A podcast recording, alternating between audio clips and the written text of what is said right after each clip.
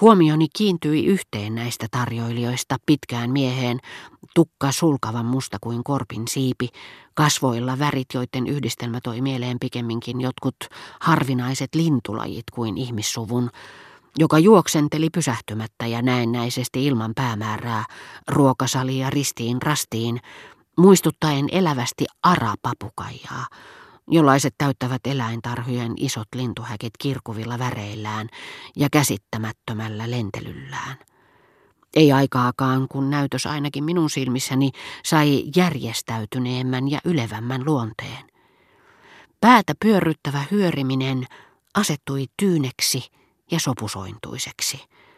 Katselin pyöreitä pöytiä, joiden lukematon määrä täytti ravintolan kuin joukko planeettoja, sellaisina kuin ne esiintyvät entisajan vertauskuvallisissa tauluissa.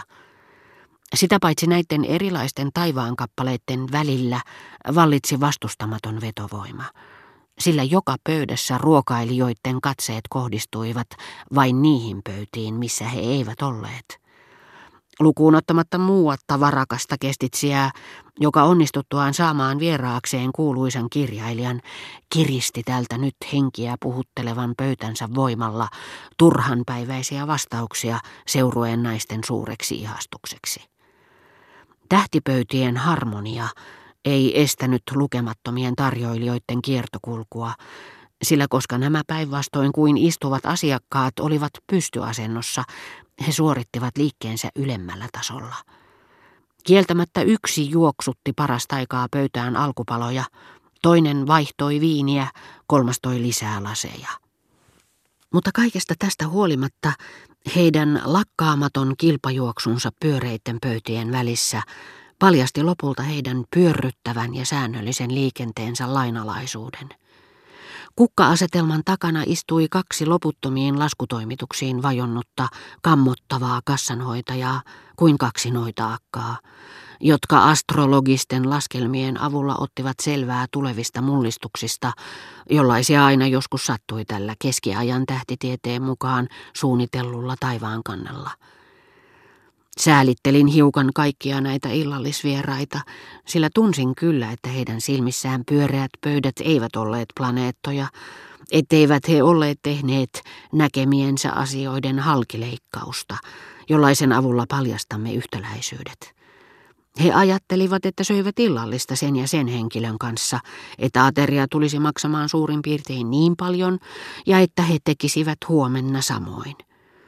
Eivätkä he näyttäneet vähimmässäkään määrin välittävän kulkueena liikkuvista tarjoilijakokelaista, jotka sillä hetkellä, koska heillä ei luultavasti ollut mitään tähdellisempää tekemistä, kantoivat leipäkoreja kuin juhlasaattuessa. Jotkut heistä olivat aivan liian nuoria ja pökerryksissä hovimestarin ohimennen jakelemista korvatillikoista. He tuijottivat johonkin kaukaiseen unelmaan, ja saivat lohdutusta vain, jos joku asiakas Balbekin hotellista, missä he olivat palvelleet, tunsi heidät, puhutteli heitä ja pyysi heitä henkilökohtaisesti viemään pois juotavaksi kelpaamattoman champagnen, mikä täytti heidät ylpeydellä. Kuuntelin hermojeni pauhua. Niissä vaikutti hyvän olon tuntu, joka oli täysin riippumaton sitä tuottavista ulkoisista tekijöistä, ja jota vähäisimmätkin ruumiissani tai huomiokyvyssäni aiheuttamani liikkeet saivat minut tuntemaan, niin kuin suljettuun silmään kohdistetut kevyet painallukset saavat näkemään väriilmiöitä.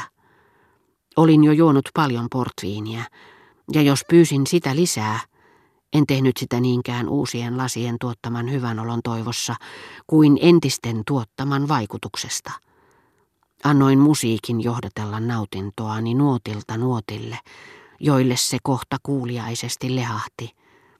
Ja jos tämä Rivbellin ravintola niin kuin kemiallinen tehdas, joka valmistaa suuria määriä kemiallisia tuotteita, joita luonnossa tavataan vain harvoin ja sattumalta, yhdistikin illassa enemmän naisia, joiden kätköissä onnen näkymät minua houkuttelivat, kuin mitä kävelyretkien tai matkojen sattumukset olisivat tuoneet tielleni vuodessa, niin toisaalta tämä kuulemamme musiikki, valssien, saksalaisten operettien, varieteelaulujen muunnelmat, joita en ennestään tuntenut, oli jo itsessään kuin ilmankevyt huvittelupaikka, joka leijui tämän toisen yläpuolella ja oli sitäkin humalluttavampi.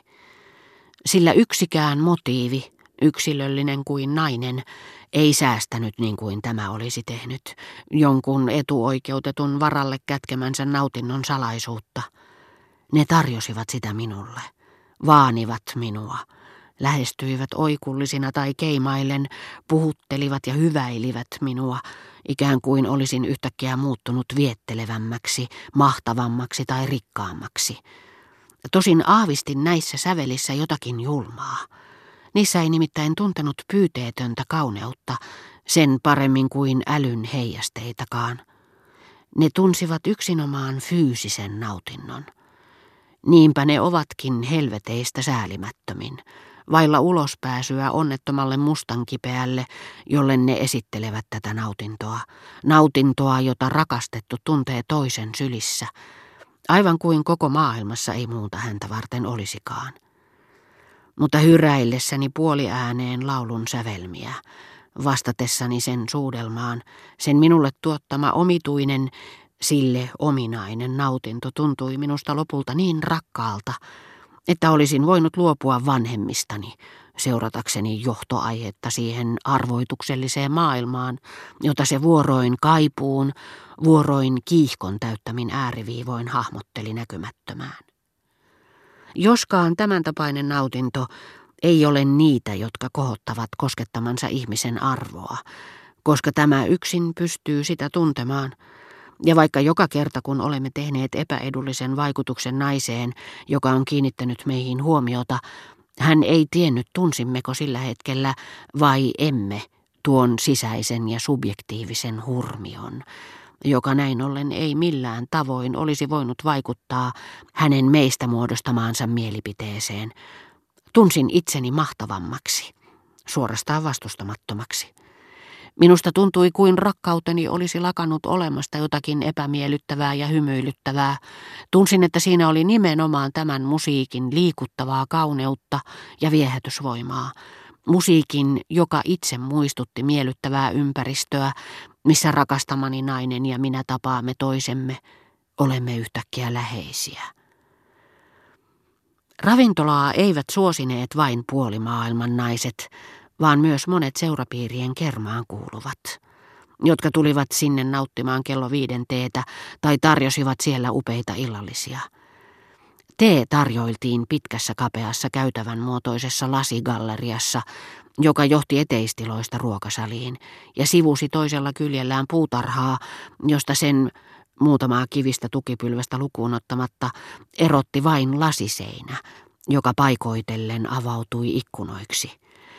Tämä taas aiheutti paitsi ristivetoa, äkkinäisiä, katkonaisia auringonvalon leimahduksia, häikäisevän ja vaihtelevan valaistuksen, joka melkein esti selvästi erottamasta teetä nauttivia naisia, niin että kun he olivat koolla pitkässä rivissä ahtaassa tunnelissa, kaksittain sijoitetuissa pöydissä, ja välähtelivät eri värivivahteissa teetä juodessaan tai toisiaan tervehtiessään vähäisimmänkin tekemänsä liikkeen vaikutuksesta, tuli ajatelleeksi kalaallasta tai verkkoa, mihin kalastaja on sullonut säkenöivän saaliinsa, kalat, jotka puoliksi kuivilla ja säteissä kylpien väikkyvät silmissä läikehtivässä loistossaan.